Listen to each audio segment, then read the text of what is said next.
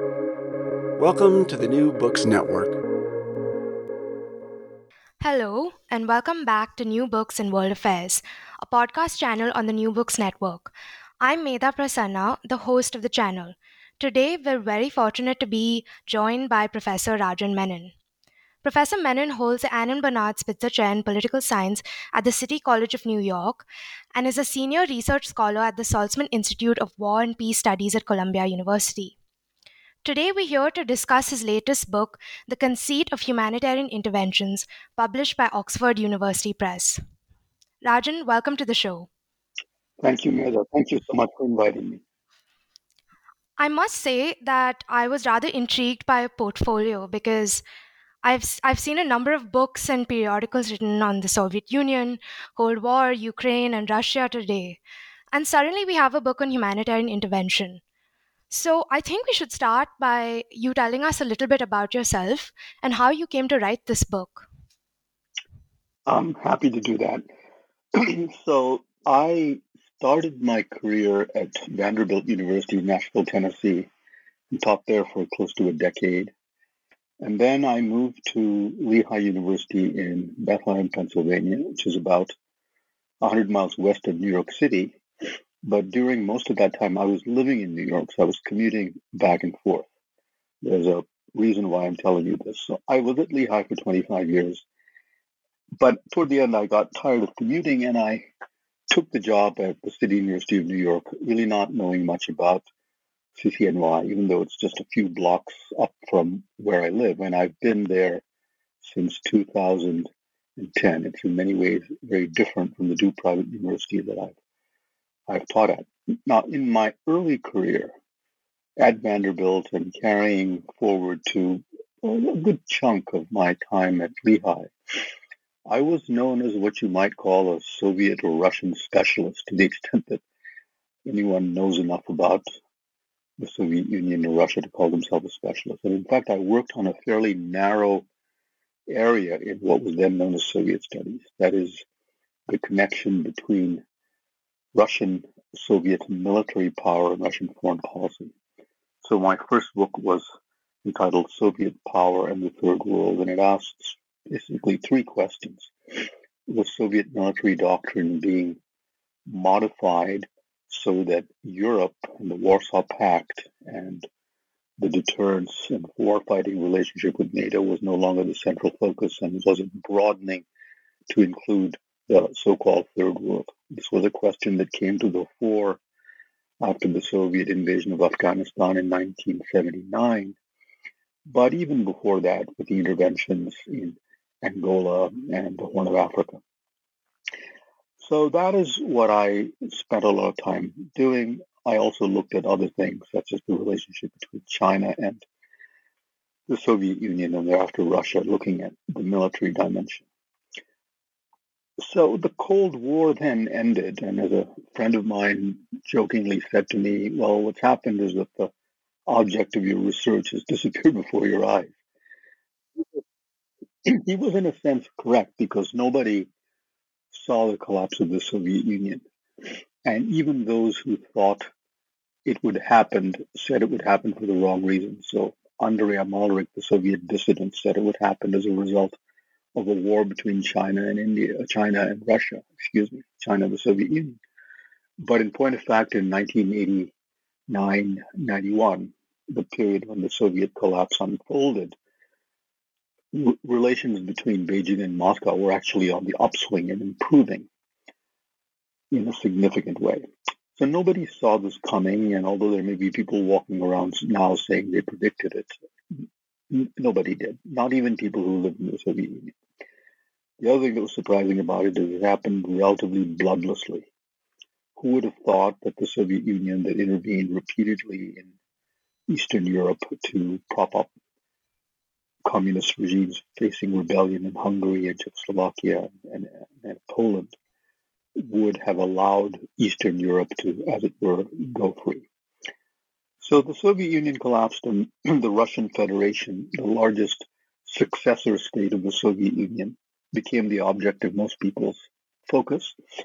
And I then really changed my focus to Central Asia and the Caucasus.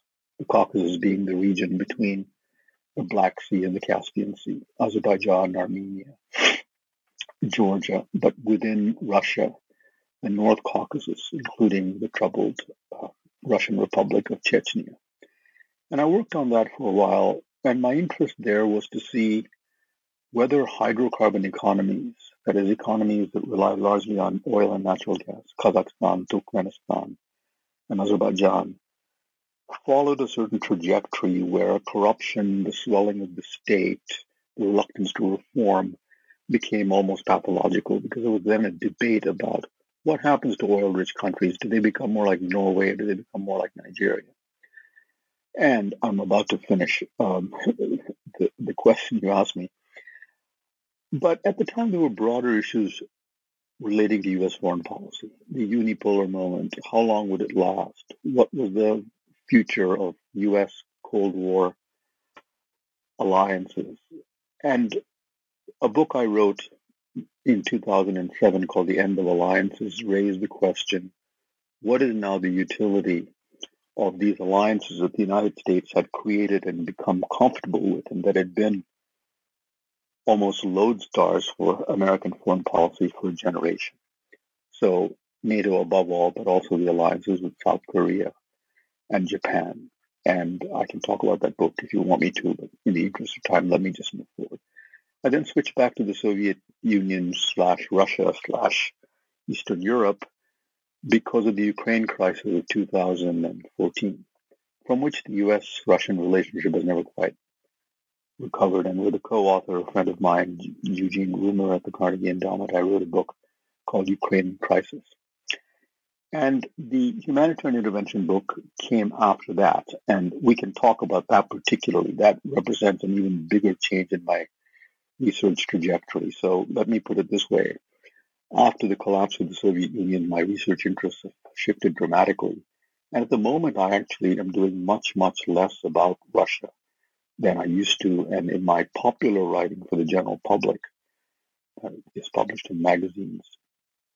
I actually am writing a lot about internal American problems, be it suicide, be it child poverty, be it the effect of the pandemic on various classes and ethnic groups and so on. So I've become, in a sense, maybe a jack of all trades and a master of none. So that's the that's the brief answer to your question. Professor, that's incredibly interesting. Thank you for taking us on that journey. It's interesting that you mentioned uh, the unipolar movement, and because I think that that's like the premise to the thesis of your book. Um, because you describe the conditions in the 90s that made intervention possible then. So, could you tell us a little bit about that? Yes. So, because of the collapse of the Soviet Union, there was a widespread consensus on two things, I would say. One is that the main competitor that had made for a bipolar world, that is, a world in which there were two powers that were overwhelmingly, in most respects, head and shoulders above other states. That was called bipolarity to distinguish it from the psychological disease. Bipolarity in IR theory, as you well know, means that. And the, the collapse of the Soviet Union left, as it were, only one pole, POLE, and that was the United States. And so Charles Krauthammer, the late columnist for the Washington Post, wrote a celebrated article called The Unipolar Moment. And that term and the thesis of that article took hold. And Krauthammer's thesis was essentially, first, that the United States, for the first time, had unrivaled global power, and that it should use this moment with unapologetic determination to shape a liberal world order, that it had a chance, in a sense, to remake the world. Now, this idea very quickly migrated into international relations scholarship, and there was a discussion about is it really about unipolar world? How do we know? How long would it remain a unipolar world? But those who believed in unipolarity went much further. So you will recall Frank Fukuyama's celebrated article, The End of History, Yeah. Followed then by a, a book that I think actually is somewhat less interesting than the article itself. But Frank is a very erudite and intelligent and thoughtful person, and he propounded an idea that's often misunderstood. By the end of history, he didn't mean that history would stop and no new things would happen because that would be absurd. He didn't mean that. Nor did he mean when he said that the age of liberal dominance had arrived, that democracy would spread throughout the world. He made a rather different point that in the war of ideas, how should societies arrange themselves? What should the world look like? Which set of ideas represented the best hope for human beings' liberation and fulfillment? That liberalism, given the collapse of Soviet communism and various forms of Marxism having less appeal, he thought, that liberalism had no rivals anymore, that the war of ideas, liberalism had triumphed. And he even wrote in his book about the problem of the last man. That is, would liberals realize that there was nothing worth fighting for anymore because the battle was over?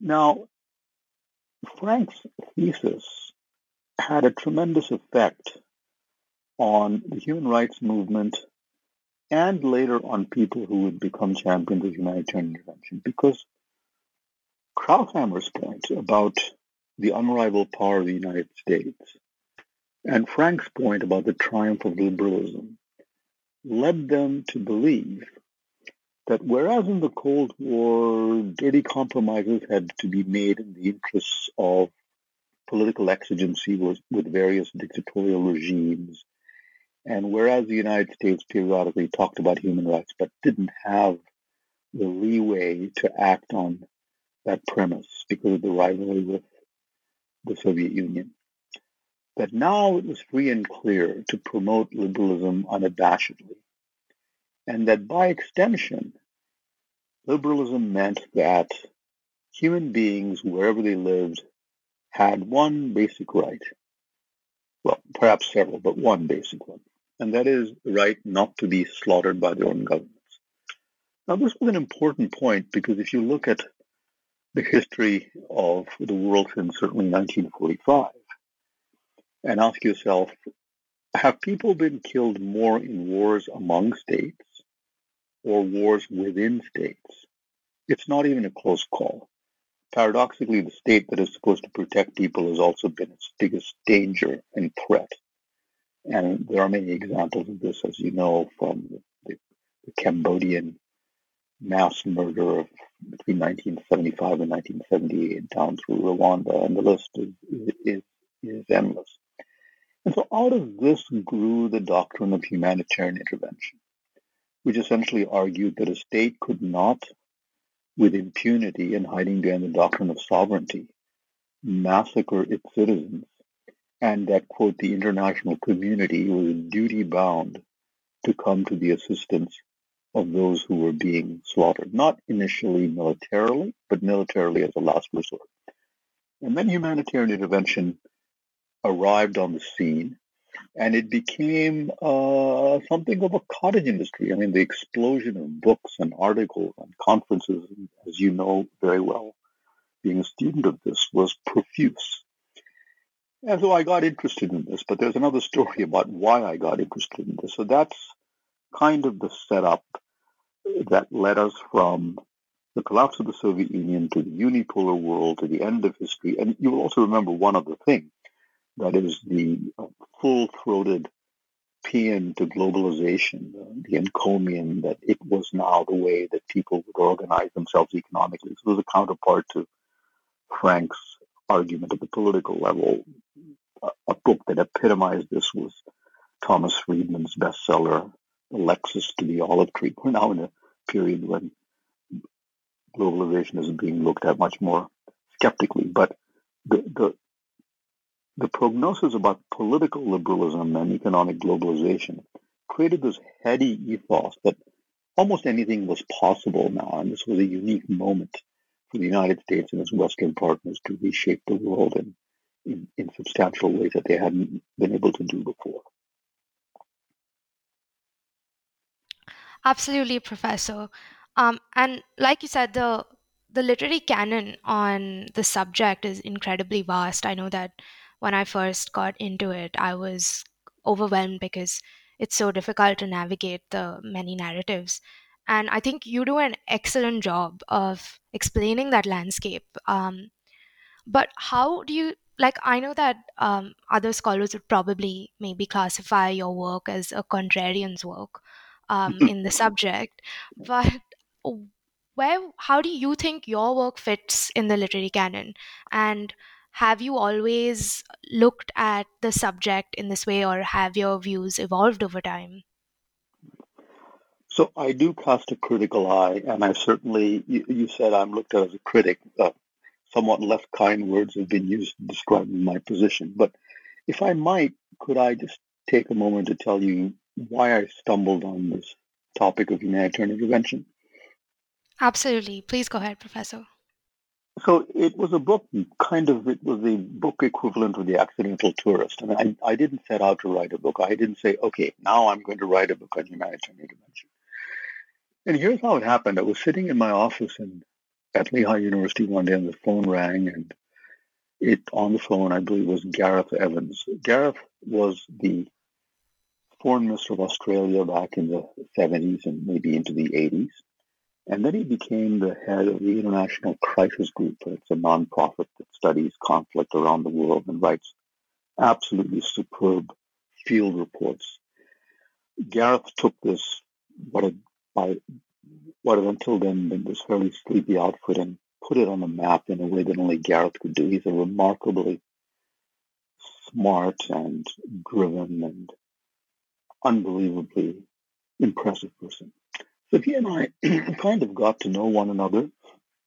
And by the time this phone call happened, Gareth had become famous for something else. He was famous for a doctrine called the responsibility to protect. And you know this, but if your listeners don't, it is by far the most cogent blueprint for how to carry out humanitarian intervention, prefaced by a philosophical statement of why it was necessary. So at the time, Gareth was setting up a responsibility to protect, or R2P as it's known, center in New York. And he said to me, you know, I, I want you to be the executive director of it. Now, bear in mind, at this point, I had a passing familiarity with R2P and virtually no familiarity with humanitarian intervention.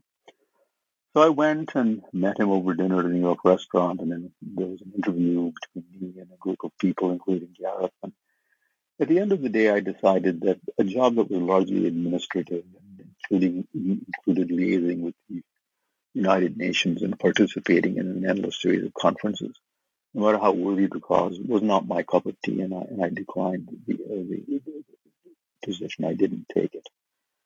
But it got me interested in this. I thought, well, I've got to find out more about R2P and humanitarian intervention. And so we arrive at the point of your question this mountain of literature that existed. And if you think it was daunting uh, now, it was pretty daunting even back then. So I'm talking about 2014 or so when I began researching and writing this, this book. But I have to say that although it's vast and people disagree, I found it to be very much consensus bound. And there's a part of my personality that when I see a consensus, I'm interested in really finding out whether it's wrong. Because I've seen such consensus before and I've even been part of such consensus and they've proven to be unable to hold up. And the consensus was basically that this was an urgent moral problem, i.e., mass atrocities within states, that there was something called the international community, and that it was possible to redefine sovereignty so that it didn't mean any longer the legal prohibition against outsiders interfering in the external affairs of states, particularly going to war for them. War remained defensible only as a response to aggression. But humanitarian intervention and responsibility to protect said sovereignty doesn't mean just immunity for governments. Sovereignty is also a way to enhance the lives of people. Otherwise, what is it for?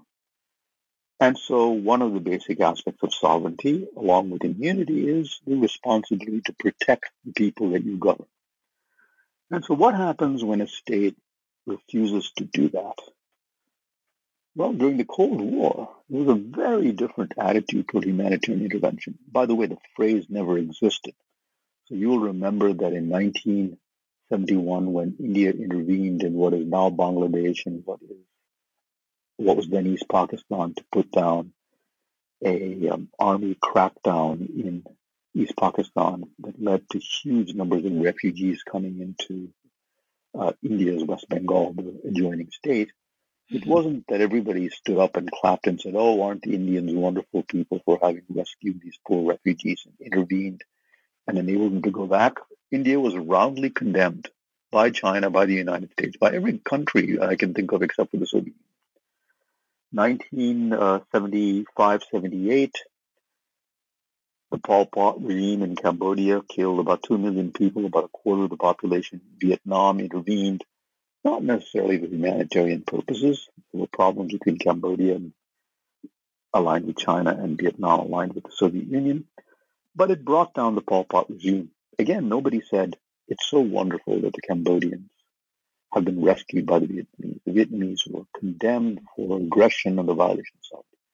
One final example, 1979, when Ugandan forces after border skirmishes, I'm sorry, Tanzanian forces after border skirmishes with Idi Amin's Uganda intervened in Uganda and led, that led to the fall of Amin's brutal government.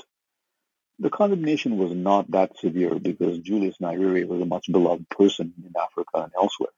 But nobody said this was a wonderful thing.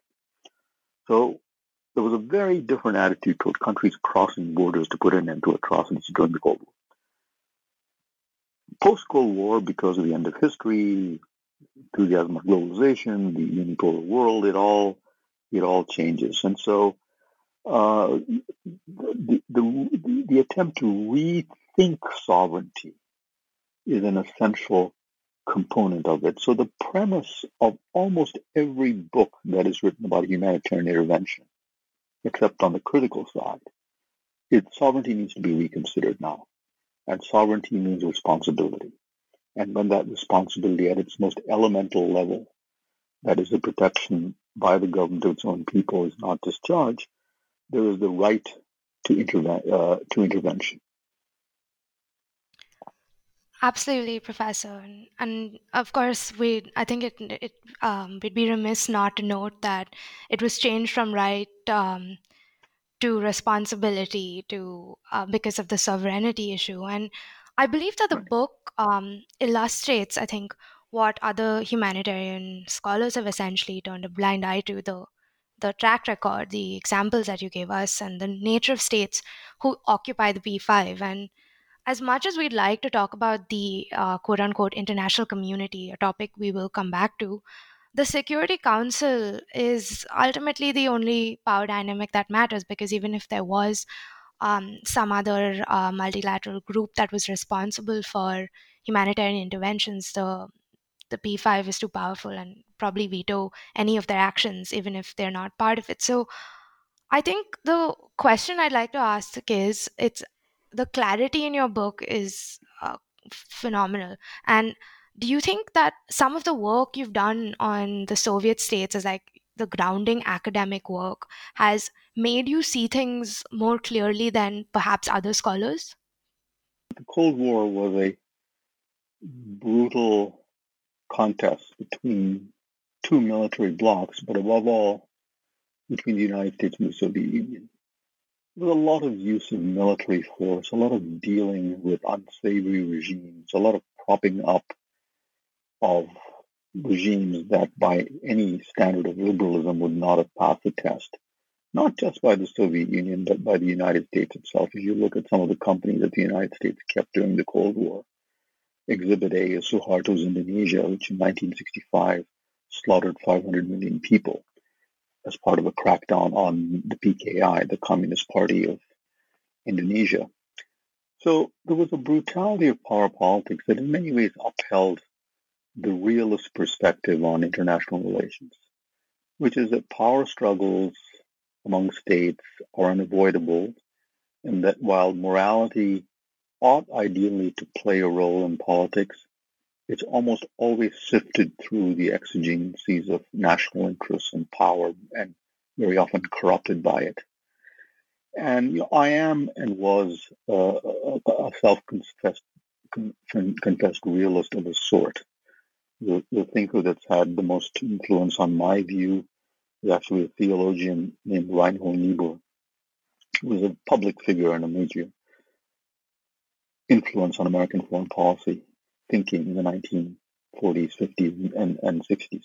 So I did come to the post Cold War to uh, post Cold War period with this realism intact. So I was much less confident that liberalism had triumphed, that there wouldn't be a resistance, resistance against it, that the attempt to redefine sovereignty would not achieve a blowback, that countries that might profess certain ideas but would either be unable to enact them or would simply betray them. So I, I will confess to having,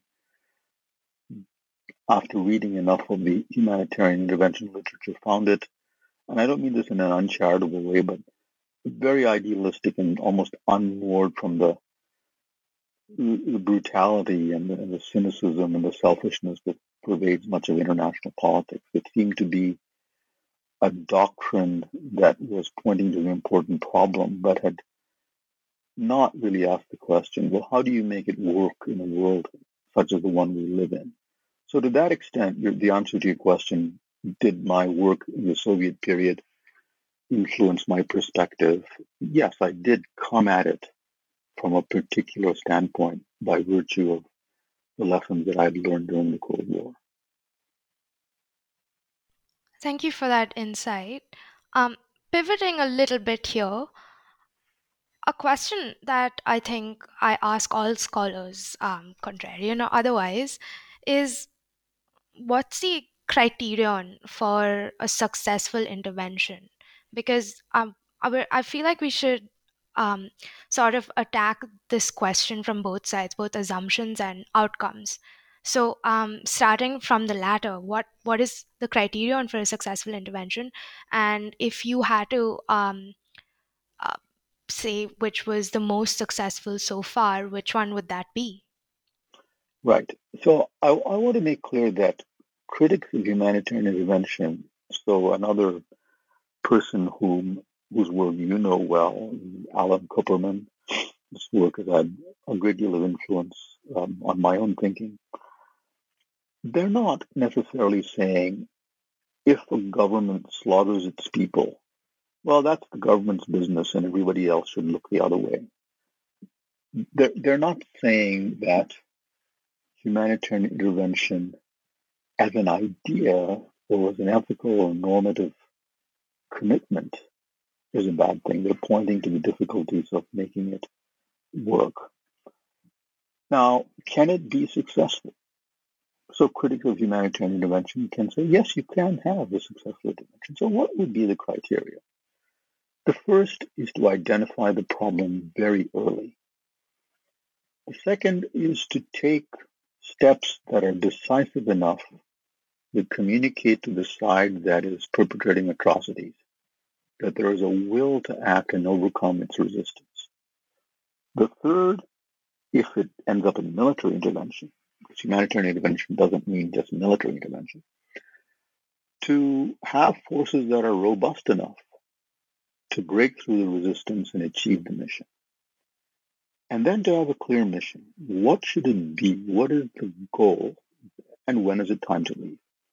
So if you use these criteria, my candidate for the most successful one. Is called Operation Provide Comfort, which happened after the 1990 Gulf War. You will remember that during the Gulf War, when Saddam in, intervened in Kuwait and a UN-blessed American-led coalition, including some Arab states, pushed him out of Kuwait. Two groups that had been that had been disaffected by Saddam's Sunni-dominated government. The Shia in the south and the Kurds in the north rebelled. And Saddam's reaction, as was typical of him, was brutal. In the case of the Kurds, there was another round of bloodletting. There had been constant battles between Saddam and the Kurds during Saddam's long years in office. And the Iraqi army cracked down. And hundreds of thousands of Kurds were displaced and fled in the winter into the mountains on the other side of Turkey, some going into Turkey. They lacked food, they lacked blankets, they lacked even the most basic things to survive. And so the UN Security Council met and authorized under Resolution 678 an intervention which was to protect the Kurdish civilians from attack by the Iraqi army. The British, the French, the United States, and others put down a no-fly zone, so Saddam was told, if you send in warplanes or helicopters into northern Iraq above a certain parallel, we'll shoot them down. And personnel were put down on the ground to deliver humanitarian aid and the Kurds were able to come back because A, they had the means of sustenance now, and B, a guarantee that the Iraqi army wouldn't massacre them. And then the intervention wound down. And I would say that that was a necessary and successful intervention. There was no attempt at regime change. There was, there was no attempt to democratize Iraq.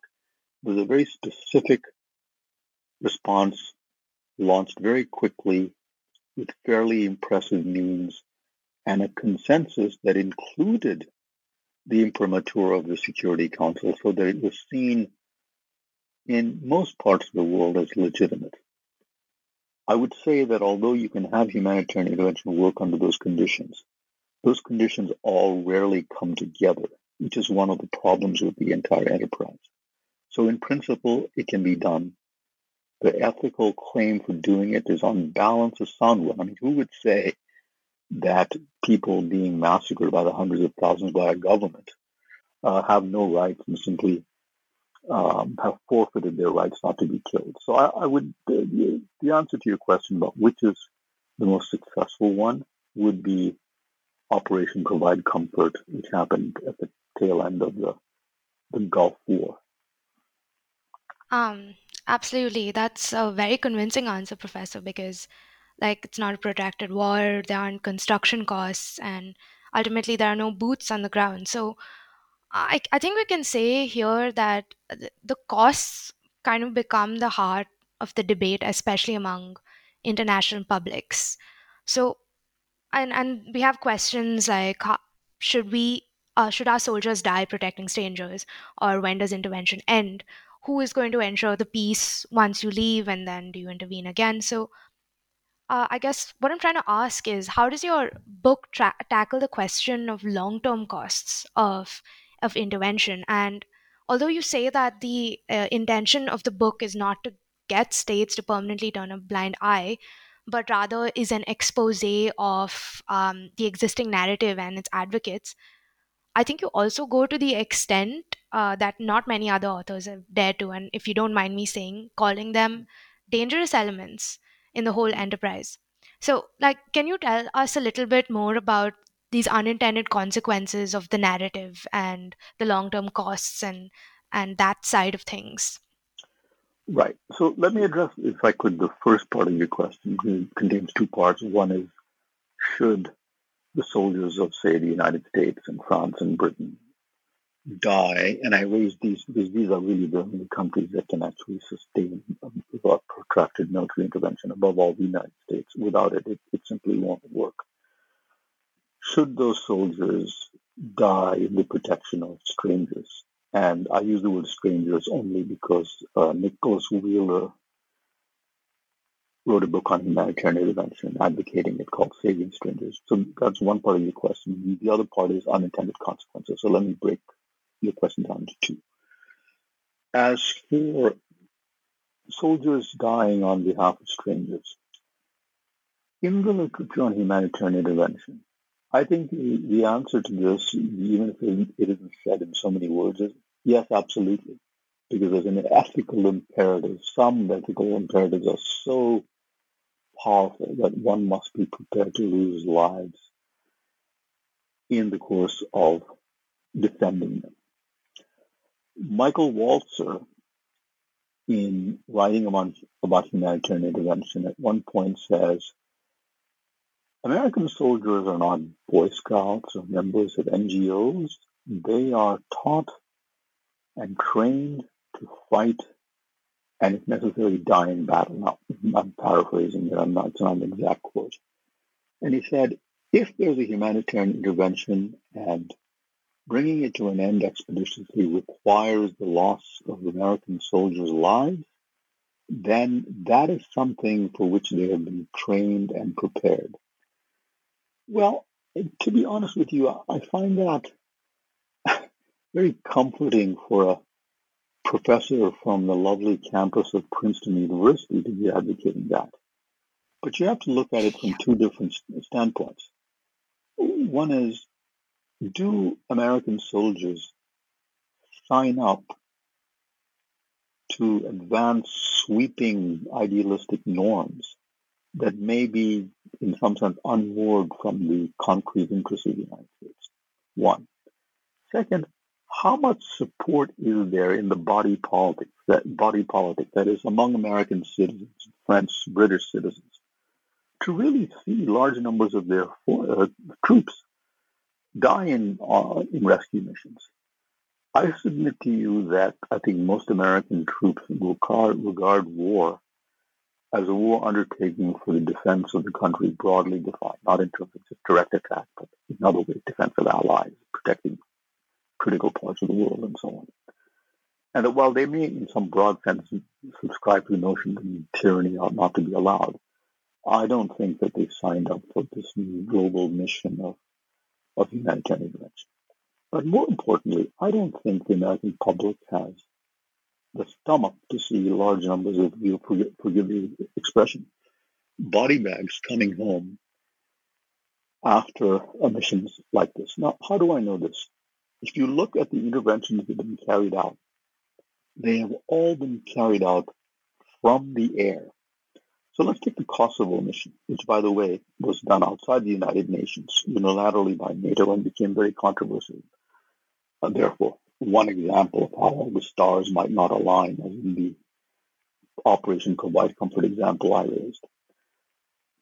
Many, many more people died during the 67 day intervention in Kosovo in 1999 than had died before because once the airstrikes began, and there were only airstrikes, the Serbs ramped up their counterinsurgency in Kosovo, displaced many more people to neighboring countries or within Kosovo itself, and killed many more people.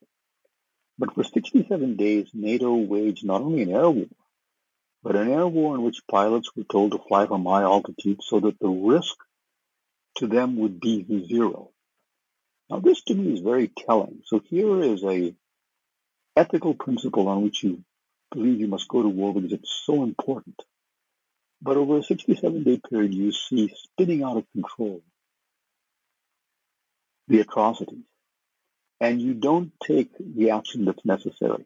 So at one point, the commander of the American uh, NATO forces, General Wesley Clark, asked Clinton if he could send in helicopters because the airstrikes were not doing the job. And helicopters would be more able to take out Serb armor, but they would have to fly lower. And President Clinton said no. Now, why did he say no? He'd learned from the intervention in Somalia, which was done for very different reasons that led to the famous Black Hawk Down movie, about which your listeners may know. Um, certain American special forces uh, were killed in Somalia in a brutal way, and Clinton immediately pulled soldiers out because he didn't think that there would be much support in the United States for getting involved in a country and getting soldiers killed. So he was determined to to launch what Eliot Cohen at, at Johns Hopkins University at one point called an immaculate intervention. That an intervention with almost zero costs. So I think that if you put the proposition to the test, imagine an intervention in which there was significant amounts of American casualties, and it looked like this was going to be a protracted war because you'd run up against an adversary that had some minimal capacity to really do damage to intervening forces. I'm not convinced that there is a great deal of support for for humanitarian intervention in the body politic. And at the end of the day, you cannot launch military campaigns at the front that have no support in the rear. This is the great lesson of Vietnam, for example, the Vietnam War. So uh, the answer to your question is I think that these two things, whether soldiers should die and whether that is part of their mission, and whether there is public support, these questions haven't been looked at hard enough by proponents of humanitarian intervention. They, they assume because of the passionate attachment to the ideal that the answer is yes. But I think that proposition hasn't been tested, and I think there's room for skepticism. Public opinion polls done in Europe, by the way, show that there is actually very little support. If you ask the question, would you mount a rescue operation if the costs were very significant and a large number of your soldiers would die in the process of the of the intervention? Uh, one other thing, you can't really have an intervention, at least one that's distant, without the participation of the United States. So humanitarian intervention ultimately, I would say, boils down to a one-person enterprise with others participating to give it some patina of multilateralism.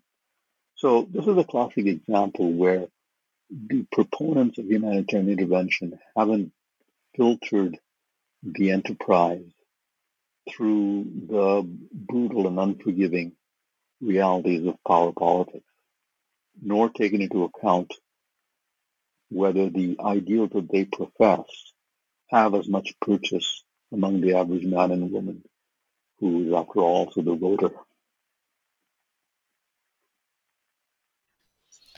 Absolutely, Professor. I agree with you there. I think your debate with Walzer and Wheeler was one of my favorite parts of the book. And coming back to the advocates of humanitarian intervention, and you do say that sometimes they can be dangerous elements to the enterprise itself.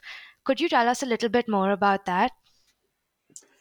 Uh, yeah, so, you know, there are two dangers one is that you cannot always count on intervening in a, an atmosphere that's clean, where friends and foe, good and evil are clear. An example is the uh, Syrian civil war. On the one hand, of course, there's no question that the Assad government has been involved in a campaign of brutality against its people, but there are a whole host of opposition forces, some of which the West would find ideologically compatible, others not. It's a messy civil war. Very quickly, the Iranians and the Russians got involved.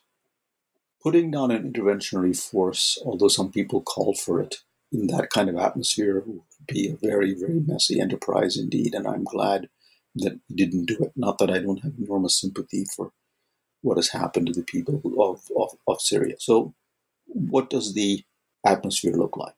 The second is what is the capacity of the state that you're targeting to not defeat you, but to make you bleed and die in numbers that might create a reaction at home.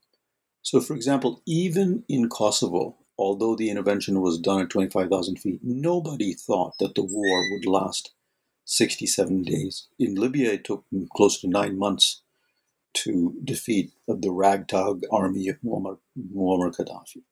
So the first question is, do you know what you're getting getting into? And the second is, do you know what comes after the mission is achieved? So if you, for example, in the course of intervening, whether by design or default, destroy the regime, uh, what next? So there are two contrasting models here. One where it was done reasonably correctly, that is post intervention, and one where it was done abysmally badly or done not at all. So in Kosovo and Bosnia, there were substantial tens of thousands, up to 60,000 in Kosovo and Bosnia, roughly speaking, troops uh, from NATO and the EU put down on the ground to maintain the peace. And in Bosnia, you had a high representative from the outside, I think appointed by the EU, who had carte blanche, complete leeway to hire, fire, and run the country almost like a colonial viceroy. So it tells you that if you want to keep the post-war peace and prevent it from disintegrating to total bloodshed, you had been you had better be prepared to have a very robust plan for keeping the post-war peace and staying there for a long time. So in Bosnia and Kosovo, these forces remain for a very, very long time.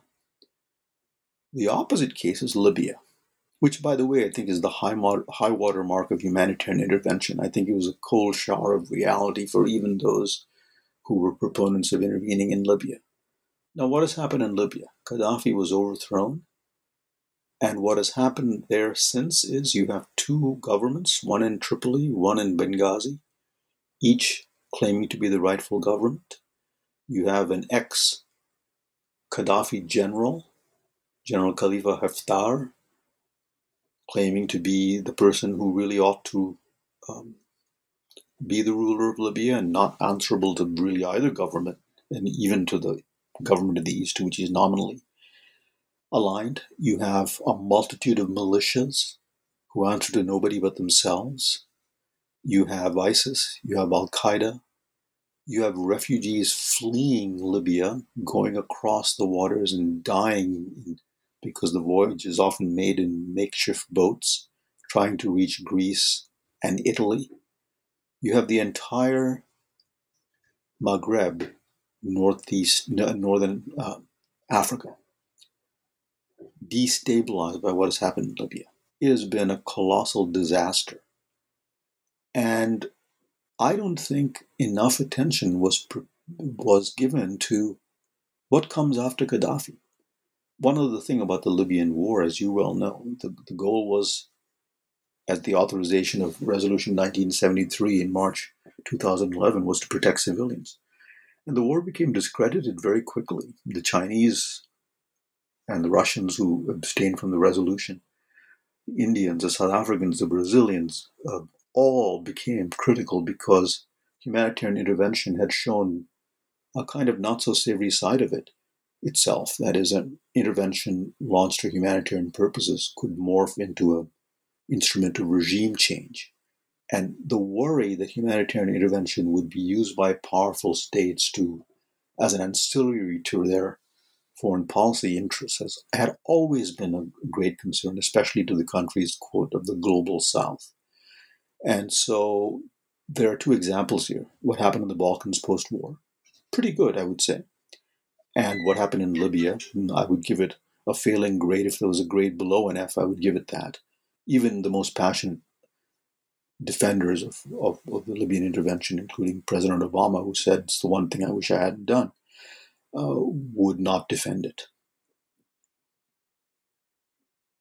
Yeah. And speaking of unintended consequences, um, academics like Alan Kuperman, we have him saying. And I'd like to hear your perspective on this and how much merit this argument really has that the interventionist narrative that we're putting out there could have negative incentives. Um, that it could possibly encourage rebellious behavior in hopes of garnering international attention on those oppressed publics. Do you think that's a reality? Do you think there's any merit to that argument? So I think Alan makes a very, very convincing case. And again, his work I found extremely useful in, in my own work. So let's take an example, which was what happened in the Balkans.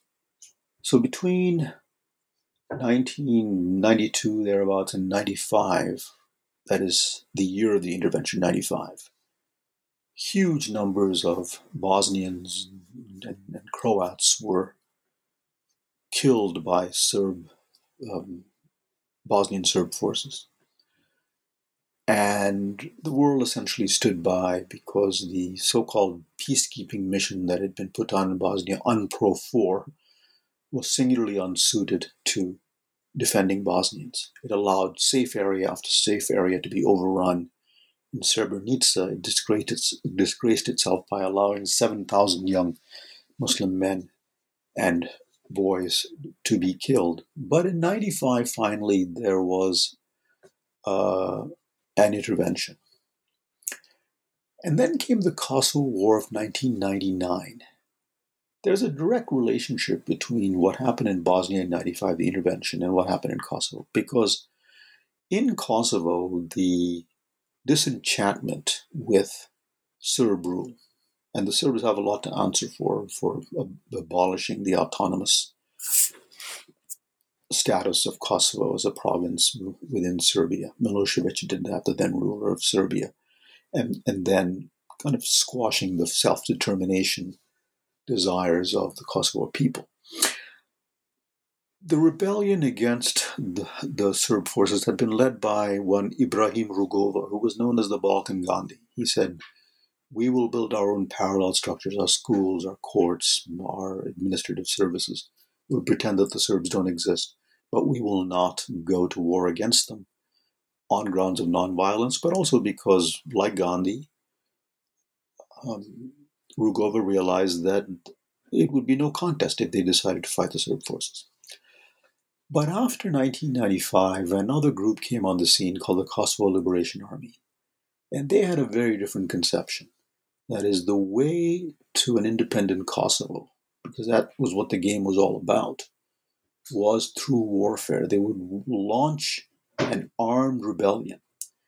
And while they wouldn't win it, a crackdown and overreaction by the Serbs and the consequent loss of civilian lives would, after the shame of Bosnia, lead NATO to act. So in 1998, you had a ratcheting up of the Kosovo uh, of military operations by the KLA against Serb forces. The Serbs cracked down.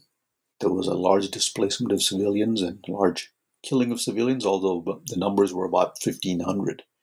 Not that that's a trivial number, but it was not some, some massive bloodbath. But the KLA decided, oh, you know, once the bloodshed begins, it'll make it onto the front page of the New York Times or the Times of London or CNN or the BBC. And that is how you, in effect, almost instigate an intervention. And I think Kuperman points to this as moral hazard do interventions lead disgruntled minorities, some of whom who are being oppressed, do they lead them to the conclusion that the way to salvation is to almost make it impossible for outside forces not to intervene because your actions against the government that you're rebelling against have led to brutal crackdowns. So, this is what's known as moral hazard, unintended consequences states that are behaving in a certain way in order to get you to act to, to rescue them. That might not be your in, in, intention for that to happen, but it does. It does happen. The same thing in Libya, by the way. Once the intervention began, uh, and even before it, the Libyan opposition we know now pumped up enormously the casualty figures. There were huge numbers being turned, thrown around 30,000, 40,000, 50,000. One American official said if Gaddafi's forces go into Benghazi, uh, 100,000 people would die, just figures pulled out of thin air. The belief that the, the rebellion against Gaddafi was completely peaceful. We know that that, was, that is not true any longer. That Gaddafi was deliberately training heavy equipment on civilians, whereas in fact he was fighting insurgents who had taken over uh, cities in the course of which civilians were killed. But once the intervention began, Gaddafi repeatedly called for ceasefires and negotiations. Now, one might say, well, he, he was lying. But the proposition was never tested because once the intervention began, the transitional authority in Libya, that is the opposition coalition, spurned these offers of negotiations outright because the intervention meant they were interested only in one thing, and that was not ending the slaughter of civilians, but getting rid of the government of Libya, that is, getting rid of Gaddafi. So that too was un- un- unintended consequence. Also, I have to have, add a caveat that even before the intervention began, um, the British Prime Minister and maybe even the American government itself had concluded that Gaddafi had to leave. Um, that was never part of any resolution authorized by the UN. But so these these are two examples, Libya and Kosovo, of, of what Kuperman calls moral hazard. Right. Um, that's a scary thought for the future because we know that the track record and intervention isn't nearly that universal. Um, coming back to the present, we have a US experiencing what I can only describe as an identity crisis. While on one hand, we have the US State Department issuing reports on how to meet the China challenge.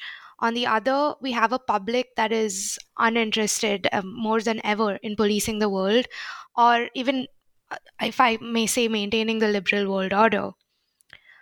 Um, and seeing as that some people compare the US China competition to the Cold War era, how do you think the public atmosphere is different um, to what it was then?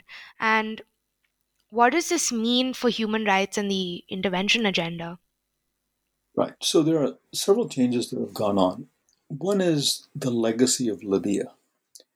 And I think that's had a sobering effect on even the proponents of humanitarian intervention. And it certainly has made the critics say, but not with any glee, I told you so. One hears much less about the responsibility to protect now, and I think that whole enterprise has reached the high watermark.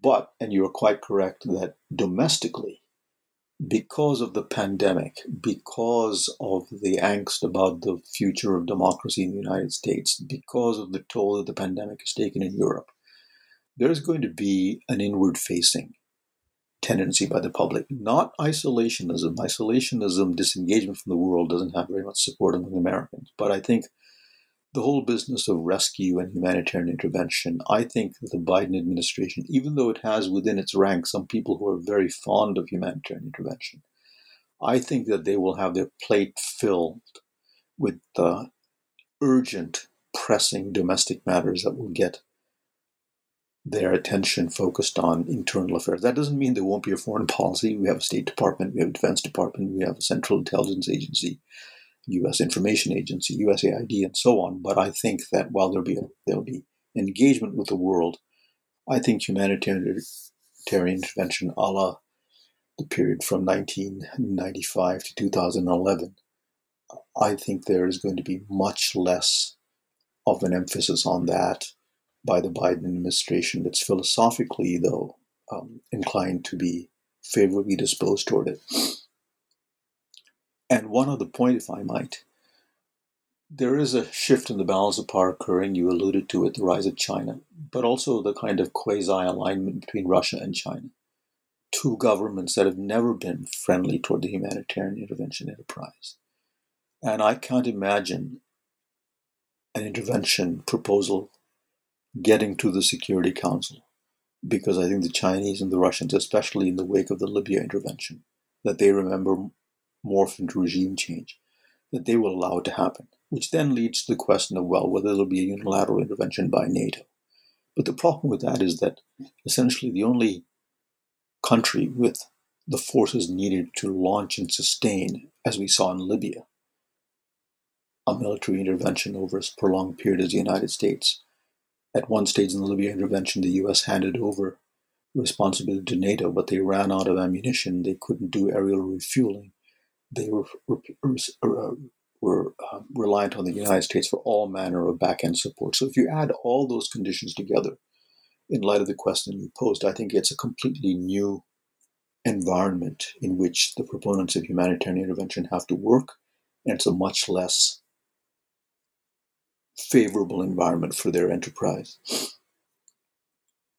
Right. And I, and I think you also note in the book um, that although the United States has repeatedly encouraged the the NATO members to increase their defense expenditure, they haven't really done anything about that.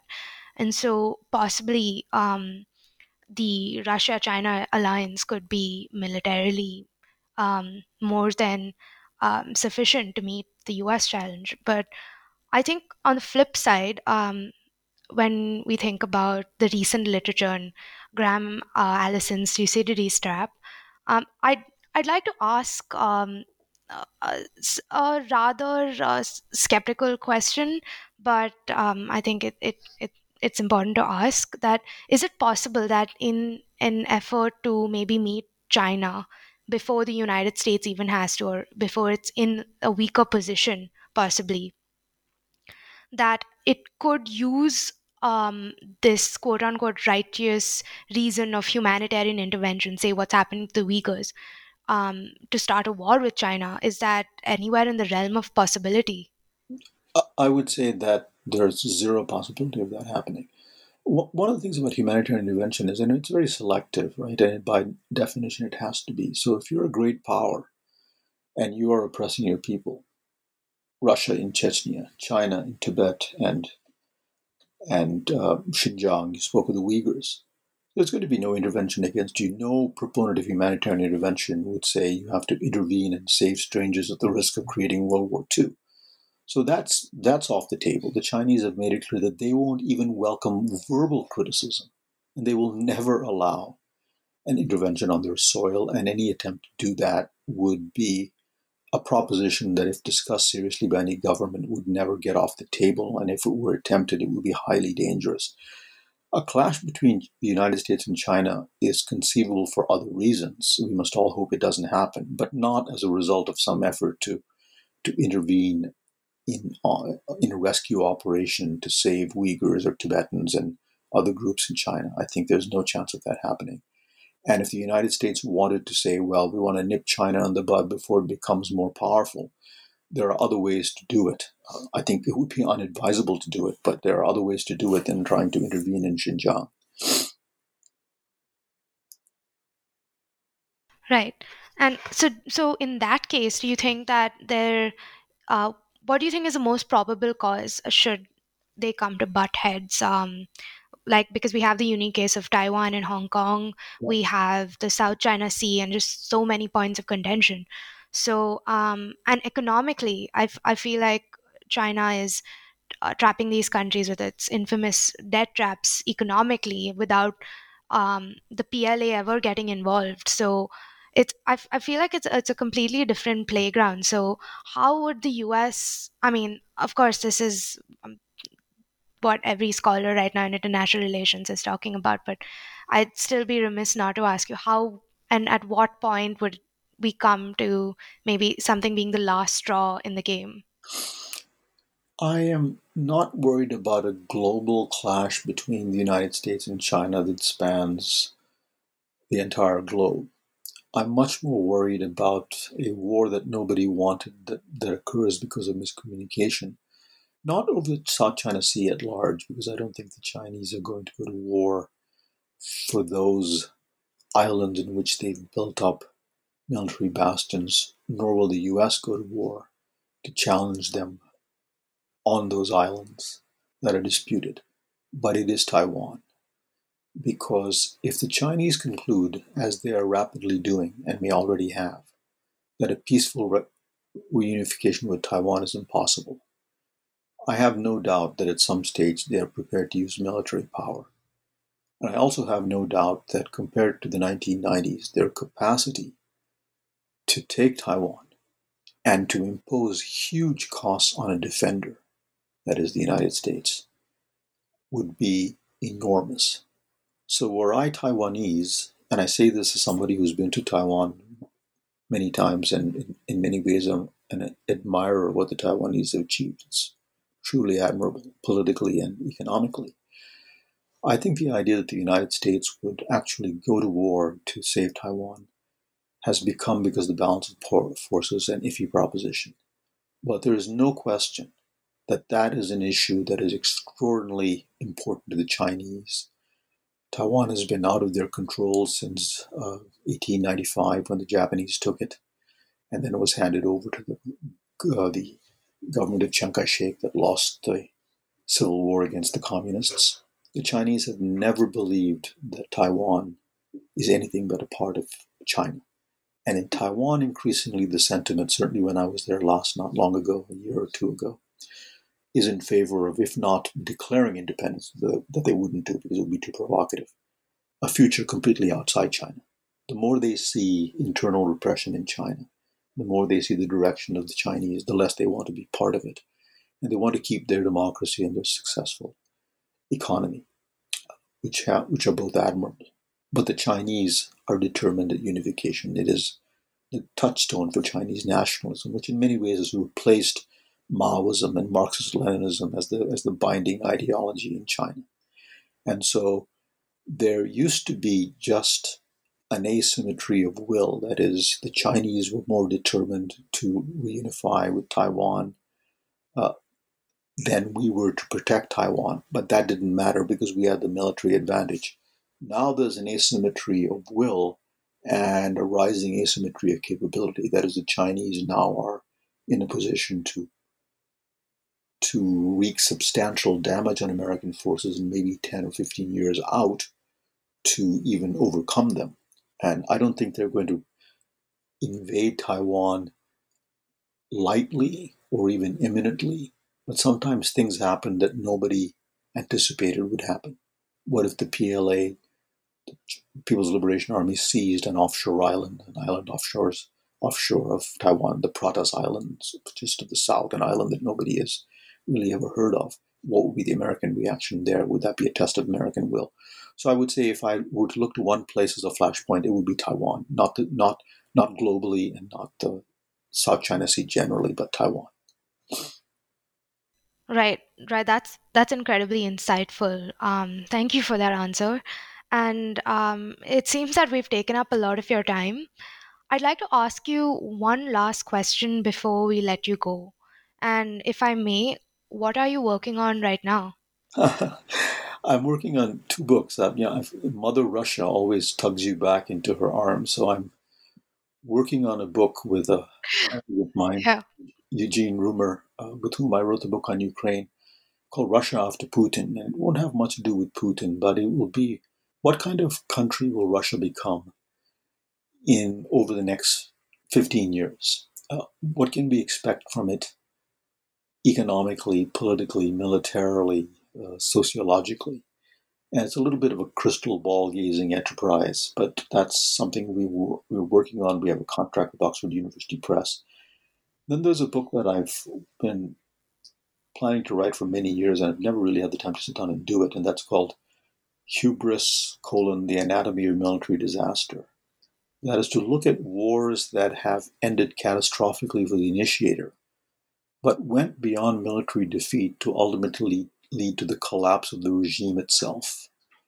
So, various examples the Greek expedition to Sicily during the Peloponnesian War in 415, the, um, to jump centuries, Operation Barbarossa, Hitler's attack on uh, the Soviet Union, Pearl Harbor, uh, wars like that, because they all have in common the expectation of quick victory the inability to imagine that the war would be protracted, let alone that it would be a catastrophic disaster, and nevertheless the plunging into it with uh, with complete exuberance. So I'm interested in figuring out what the decision making process has been in wars like this and what led people who were fairly able and smart people to make this mistake uh, repeatedly over and over again. Rajan, that sounds like absolutely fascinating project. They both do. And I really look forward to reading them. I want to thank you for being on the show today. I think we all learned so, so much. So thank you and take care. Thank you, Medha. If it's been successful, partly because of your questions. So it's very nice to talk to you and all the best to you.